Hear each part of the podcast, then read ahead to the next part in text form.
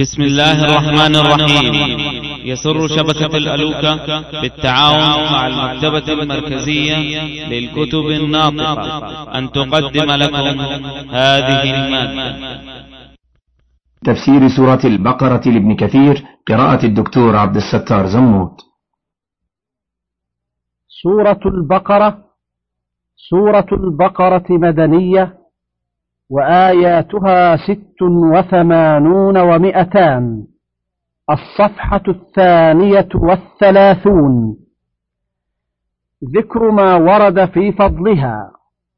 قال الإمام أحمد حدثنا عالم حدثنا معتمر عن أبيه عن معقل بن يسار أن رسول الله صلى الله عليه وسلم قال البقرة سنام القرآن وذروته. نزل مع كل آية منها ثمانون ملكا واستخرجت الله لا إله إلا هو الحي القيوم من تحت العرش فوصلت بها أو فوصلت بسورة البقرة. وياسين قلب القرآن. لا يقرأها رجل يريد الله والدار الآخرة إلا غفر له واقرؤوها على موتاكم. انفرد به أحمد. وقد رواه أحمد أيضا عن عارم عن عبد الله بن المبارك عن سليمان التيمي عن أبي عثمان وليس بالنهدي عن أبيه عن معقل بن يسار قال قال رسول الله صلى الله عليه وسلم اقرؤوها على موتاكم يعني ياسين. فقد تبينا بهذا الإسناد معرفة المبهم في الرواية الأولى. وقد أخرج هذا الحديث على هذه الصفة في الرواية الثانية أبو داود والنسائي وابن ماجه. وقد روى الترمذي من حديث حكيم بن جبير وفيه ضعف عن أبي صالح عن أبي هريرة قال قال رسول الله صلى الله عليه وسلم لكل شيء سنام وإن سنام القرآن سورة البقرة. وفيها آية هي سيدة آي القرآن آية الكرسي. وفي مسند أحمد وصحيح مسلم والترمذي والنسائي من حديث سهيل بن أبي صالح عن أبيه عن أبي هريرة رضي الله عنه أن رسول الله صلى الله عليه وسلم قال لا تجعلوا بيوتكم قبورا فإن البيت الذي تقرأ فيه سورة البقرة لا يدخله الشيطان. وقال الترمذي حسن صحيح. وقال أبو عبيد القاسم بن سلام حدثني ابن أبي مريم عن ابن لهيعة عن يزيد بن أبي حبيب عن سنان بن سعد عن أنس بن مالك قال قال رسول الله صلى الله عليه وسلم إن الشيطان يخرج من البيت إذا سمع سورة البقرة تقرأ فيه. سنان بن سعد ويقال بالعكس وثقه ابن معين واستنكر حديثه أحمد بن حنبل وغيره. وقال أبو عبيد حدثنا محمد بن جعفر عن شعبة عن سلمة ابن كهيل عن أبي الأحوص عن عبد الله يعني ابن مسعود رضي الله عنه قال إن الشيطان يفر من البيت يسمع فيه سورة البقرة ورواه النسائي في اليوم والليلة وأخرجه الحاكم في مستدركه من حديث شعبة ثم قال الحاكم صحيح صحيح الإسناد ولم يخرجاه. وقال ابن مردويه حدثنا أحمد بن كامل حدثنا أبو إسماعيل الترمذي حدثنا أيوب بن بلال حدثني أبو بكر ابن أبي أويس عن سليمان بن بلال عن محمد بن عجلان عن أبي إسحاق عن أبي الأحوص عن عبد الله بن مسعود قال قال رسول الله صلى الله عليه وسلم لا ألفين أحدكم يضع إحدى رجليه على الأخرى يتغنى ويدع البقرة يقرأها. فإن الشيطان ينفر من البيت تقرأ فيه سورة البقرة وإن أصفر البيوت الجوف الصفر من كتاب الله. وهكذا رواه النسائي في اليوم والليلة عن محمد بن نصر عن أيوب بن سليمان به. وروى الدارمي في مسنده عن, عن ابن مسعود قال ما من بيت تقرأ فيه سورة البقرة إلا خرج منه الشيطان وله ضراط. وقال إن لكل شيء سناما وإن سنام القرآن سورة البقرة. وإن لكل شيء لبابا وإن لباب القرآن المفصل. وروي أيضا من طريق الشعبي قال قال عبد الله بن مسعود من قرأ عشر آيات من سورة البقرة في ليلة لم يدخل ذلك البيت لم يدخل ذلك البيت الشيطان تلك الليلة. أربع من أولها وآية الكرسي وآيتان بعدها وثلاث آيات من آخرها. وفي رواية وفي رواية لم يقربه ولا أهله يومئذ شيطان ولا شيء يكرهه ولا يقرأ ولا يقرأن على مجنون إلا أفاق. وعن سهل بن سعد قال قال رسول الله صلى الله عليه وسلم إن لكل شيء سناما وإن سنام القرآن البقرة وإن من قرأها في بيته ليلة لم يدخله الشيطان ثلاث ليال ومن قرأها في بيته نهارا لم يدخله شيطان ثلاثة أيام.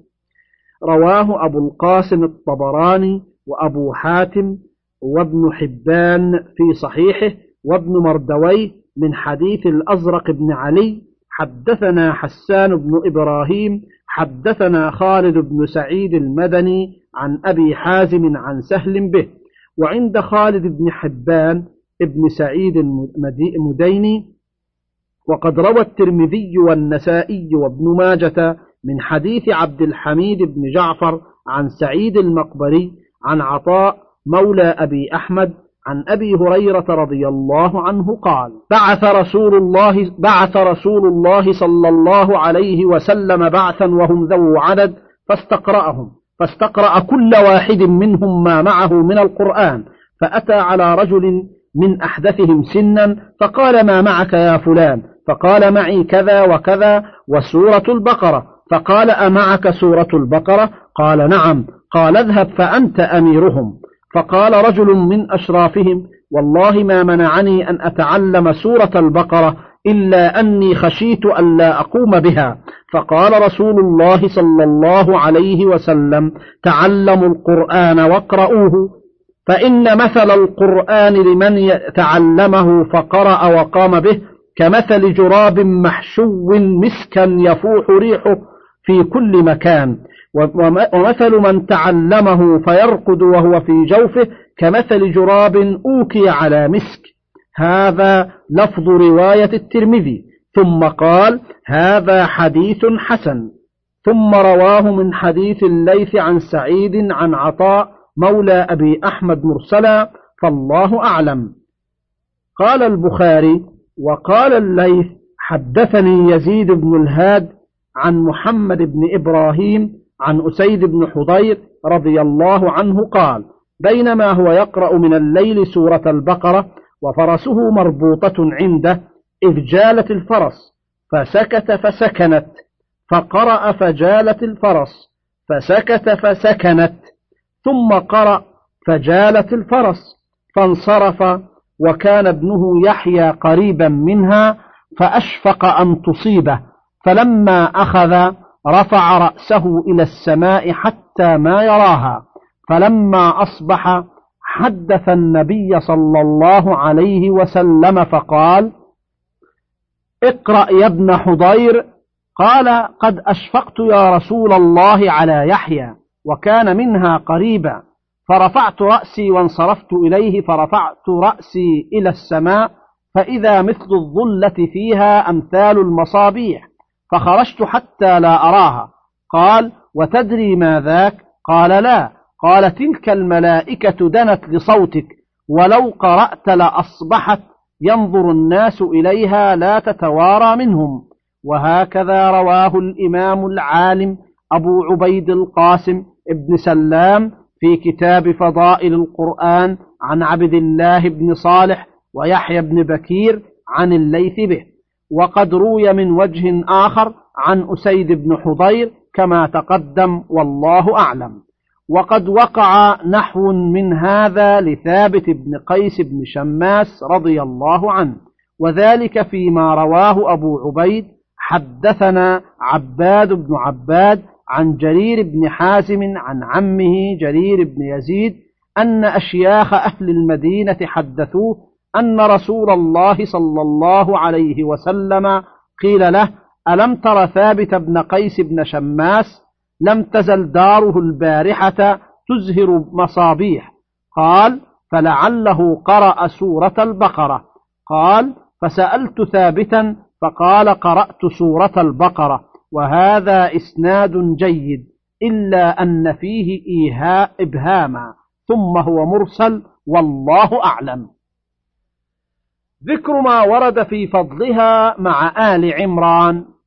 قال الإمام أحمد حدثنا أبو نعيم حدثنا بشر بن مهاجر حدثني عبد الله بن بريدة عن أبيه قال كنت جالسا عند النبي صلى الله عليه وسلم فسمعته يقول تعلموا سورة البقرة فإن أخذها بركة وتركها حسرة ولا تستطيعها البطلة.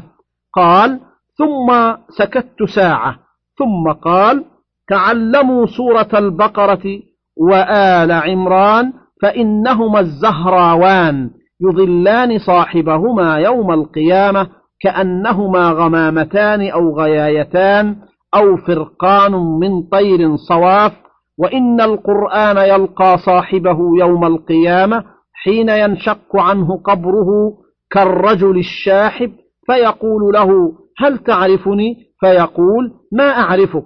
فيقول أنا صاحبك القرآن الذي أظمأتك في الهواجر وأسهرت ليلك وإن كل تاجر من وراء تجارته وإنك اليوم من وراء كل تجارة فيعطى الملك بيمينه والخلد بشماله ويوضع على رأسه تاج الوقار ويكسى والداه حلتين لا يقوم لهما أهل الدنيا فيقولان بما كسينا هذا.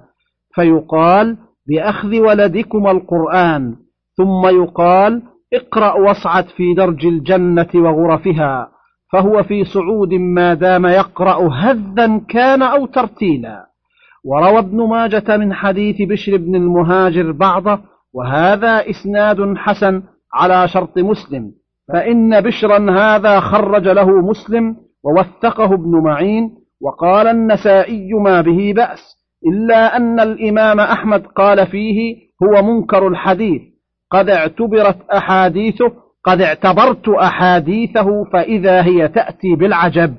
وقال البخاري يخالف في بعض حديثه وقال أبو حاتم, حاتم الرازي يكتب حديثه ولا يكتب حديثه ولا يحتج به وقال ابن عدي روى ما لا يتابع عليه. وقال الدار قطني ليس بالقوي. قلت ولكن لبعضه شواهد فمن ذلك حديث أبي أمامة الباهلي.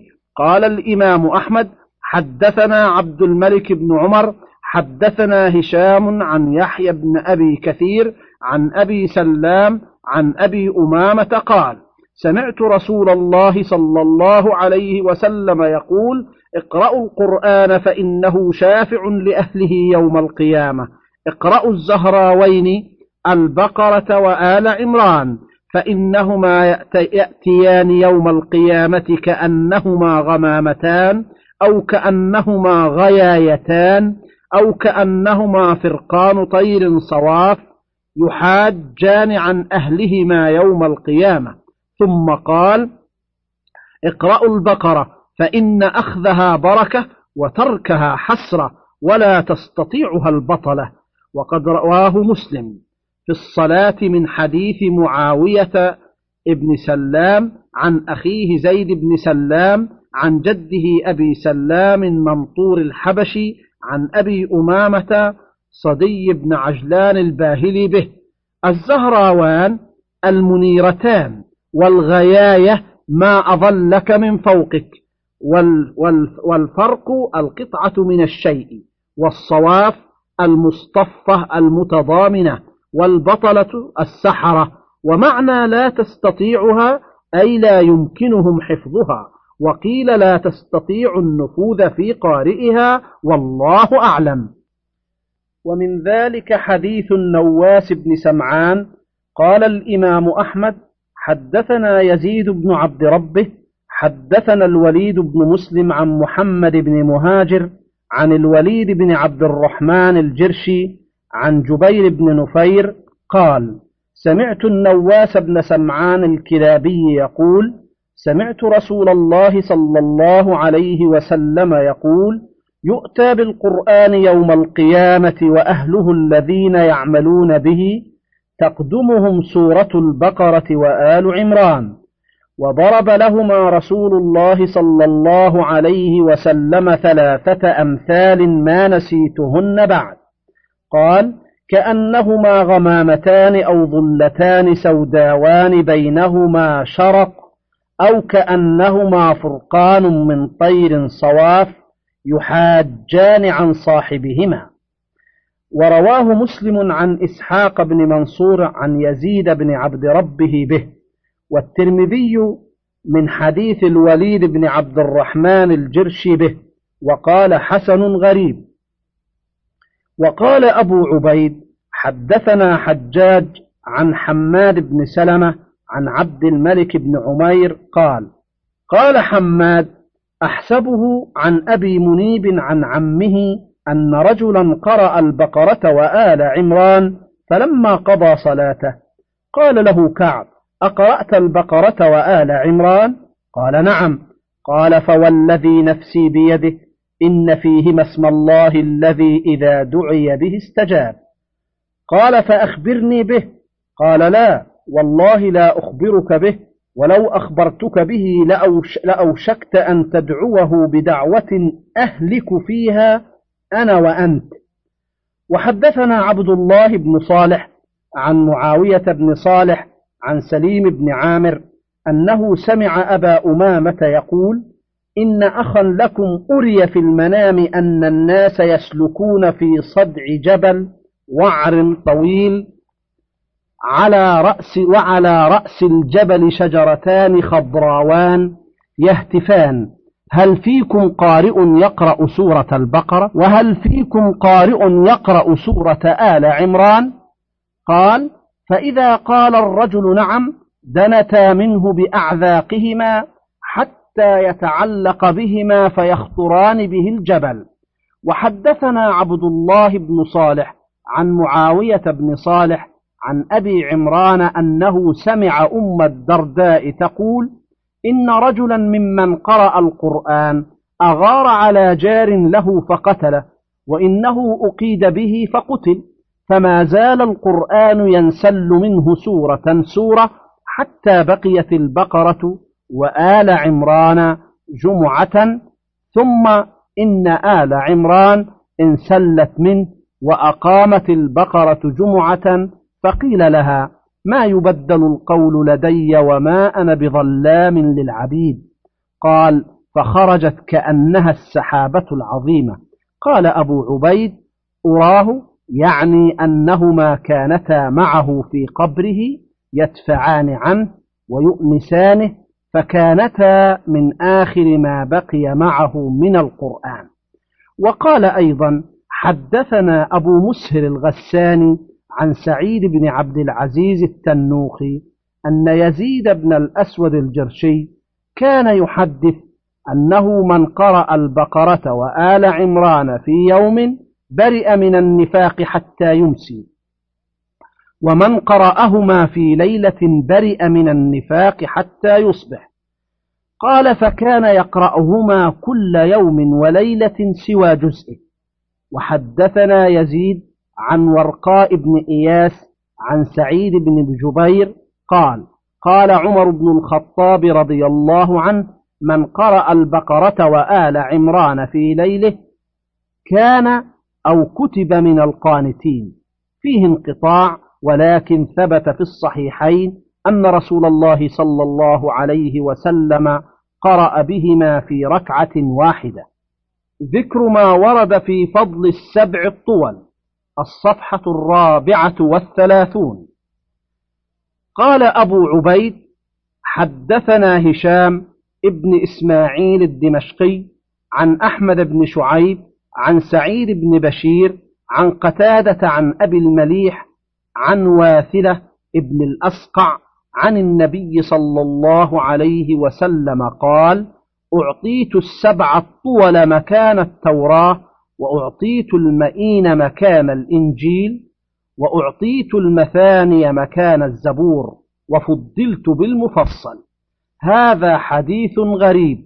وسعيد بن أبي بشير فيه لين وقد رواه أبو عبيد عن عبد الله بن صالح عن الليث عن سعيد بن أبي هلال قال بلغنا أن رسول الله صلى الله عليه وسلم قال فذكره والله أعلم. ثم قال حدثنا إسماعيل بن جعفر عن عمرو بن أبي عمرو مولى المطلب بن عبد الله بن حنطب عن حبيب بن هند الأسلمي عن عروة عن عائشة رضي الله عنها عن النبي صلى الله عليه وسلم قال من أخذ السبع فهو حبر وهذا أيضا غريب وحبيب بن هند بن أسماء بن هند بن حارثة الأسلمي. وروى عنه عمرو بن عمرو وعبد الله بن أبي بكر وذكره أبو حاتم الرازي ولم يذكر فيه جرحا فالله أعلم. وقد رواه الإمام أحمد عن سليمان بن داود وحسين كلاهما عن إسماعيل بن جعفر به ورواه أيضا عن أبي سعيد عن سليمان بن ذلال عن حبيب بن هند عن عائشة أن رسول الله صلى الله عليه وسلم قال من أخذ السبع الأول من القرآن فهو حبر. قال أحمد وحدثنا حسين حدثنا ابن أبي الزناد عن الأعرج عن أبي هريرة عن النبي صلى الله عليه وسلم مثله.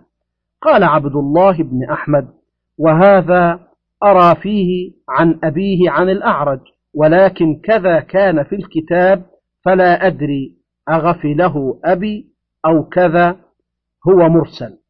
وروى الترمذي عن أبي هريرة أن رسول الله صلى الله عليه وسلم بعث بعثا وهم ذو عدد وقدم عليهم أحدثهم سنا لحفظه سورة البقرة وقال له اذهب فأنت أميرهم. وصححه الترمذي ثم قال أبو عبيد حدثنا هشيم حدثنا أبو بشر عن سعيد بن جبير في قوله تعالى ولقد آتيناك سبعا من المثاني قال هي السبع الطول البقرة وآل, وآل عمران والنساء والمائدة والأنعام والأعراف ويونس قال وقال مجاهد هي السبع الطول وهكذا قال مكحول وعطية بن قيس وأبو محمد الفارسي وشداد بن أوس ويحيى بن الحارث الذماري في تفسير الآية بذلك وفي تعدادها وإن يونس هي السابعة. فصل. والبقرة جميعها مدنية بلا خلاف وهي من أوائل ما نزل بها لكن قوله تعالى فيه واتقوا يوما ترجعون فيه إلى الله الآية يقال إنها آخر ما نزل من القرآن ويحتمل أن تكون منها. وكذلك آيات الربا من آخر ما نزل وكان خالد بن معدان يسمي البقرة فسطاط القرآن. قال بعض العلماء وهي مشتملة على ألف خبر وألف أمر وألف نهي. وقال العادون آياتها مئتان وثمانون وسبع آيات.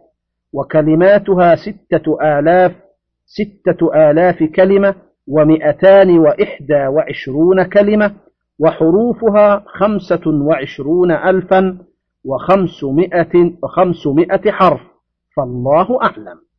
قال ابن جريج عن عطاء عن ابن عباس نزلت بالمدينة سورة البقرة. وقال خصيف عن مجاهد عن عبد الله بن الزبير قال نزلت بالمدينة سورة البقرة. وقال الواقدي حدثني الضحاك بن عثمان عن أبي الزناد عن خارجة بن زيد بن ثابت عن أبيه قال نزلت البقرة بالمدينة وهكذا قال غير واحد من الأئمة والعلماء والمفسرين ولا خلاف فيه. وقال ابن مردويه حدثنا محمد بن معمر حدثنا الحسن بن علي بن الوليد الفارسي حدثنا خلف بن هشام وحدثنا عيسى بن ميمون عن موسى بن أنس بن مالك عن أبيه قال قال رسول الله صلى الله عليه وسلم لا تقولوا سورة البقرة ولا سورة آل عمران ولا سورة النساء وكذا القرآن كله ولكن قولوا السورة التي يذكر فيها البقرة والتي يذكر فيها آل عمران وكذا القرآن وكذا القرآن كله. هذا حديث غريب لا يصح رفعه. وعيسى بن ميمون هذا هو أبو سلمة الخواص وهو ضعيف الرواية لا يحتج به. وقد ثبت في الصحيحين عن ابن مسعود أنه رمى الجمرة من بطن الوادي فجعل البيت عن يساره ومنا عن يمينه ثم قال هذا مقام الذي أنزلت عليه سورة البقرة أخرجاه.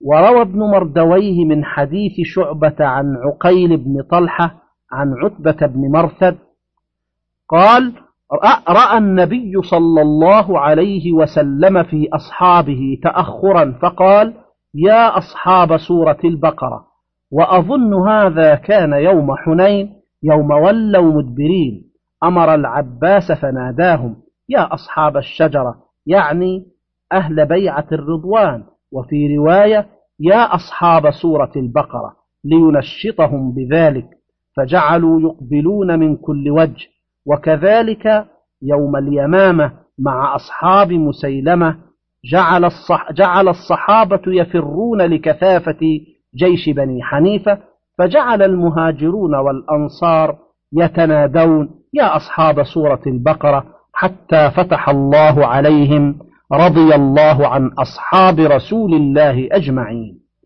بسم الله الرحمن الرحيم. ألف لام قد اختلف المفسرون في الحروف المقطعة التي في أوائل السور. فمنهم من قال هي مما استأثر الله بعلمه فردوا علمها إلى الله ولم يفسروها. حكاه القرطبي في تفسيره عن أبي بكر وعمر وعثمان وعلي وابن مسعود رضي الله عنهم أجمعين.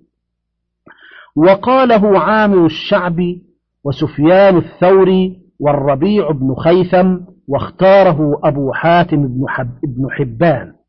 ومنهم من فسرها واختلف هؤلاء في معناها.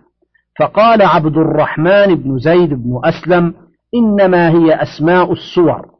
قال العلامة أبو القاسم محمود بن عمر الزمخشري في تفسيره وعليه إطباق أكثر ونقل عن سيبويه أنه نص عليه ويعتضد لهذا بما ورد في الصحيحين عن أبي هريرة أن رسول الله صلى الله عليه وسلم كان يقرأ في صلاة الصبح يوم الجمعة ألف لام ميم السجدة وهل أتى على الإنسان؟ وقال سفيان الثوري عن ابن أبي نجيح عن مجاهد أنه قال ألف لام ميم وحاميم وألف لام ميم صاد وصاد فواتح افتتح الله بها القرآن.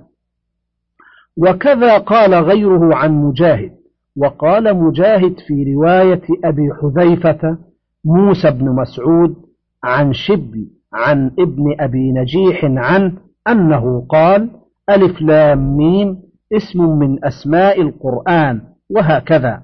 وقال قتادة وزيد بن أسلم ولعل هذا يرجع إلى معنى قول عبد الرحمن بن زيد بن أسلم أنه اسم من أسماء السور فإن كل سورة يطلق عليها اسم القرآن فإنه يبعد أن يكون ألف لام ميم صاد اسما للقرآن كله لأن المتبادر إلى فهم سامع من يقول. قرأت ألف لام ميم صاد إنما ذلك عبارة عن سورة الأعراف لا لمجموع القرآن والله أعلم. من فضلك تابع بقية المادة.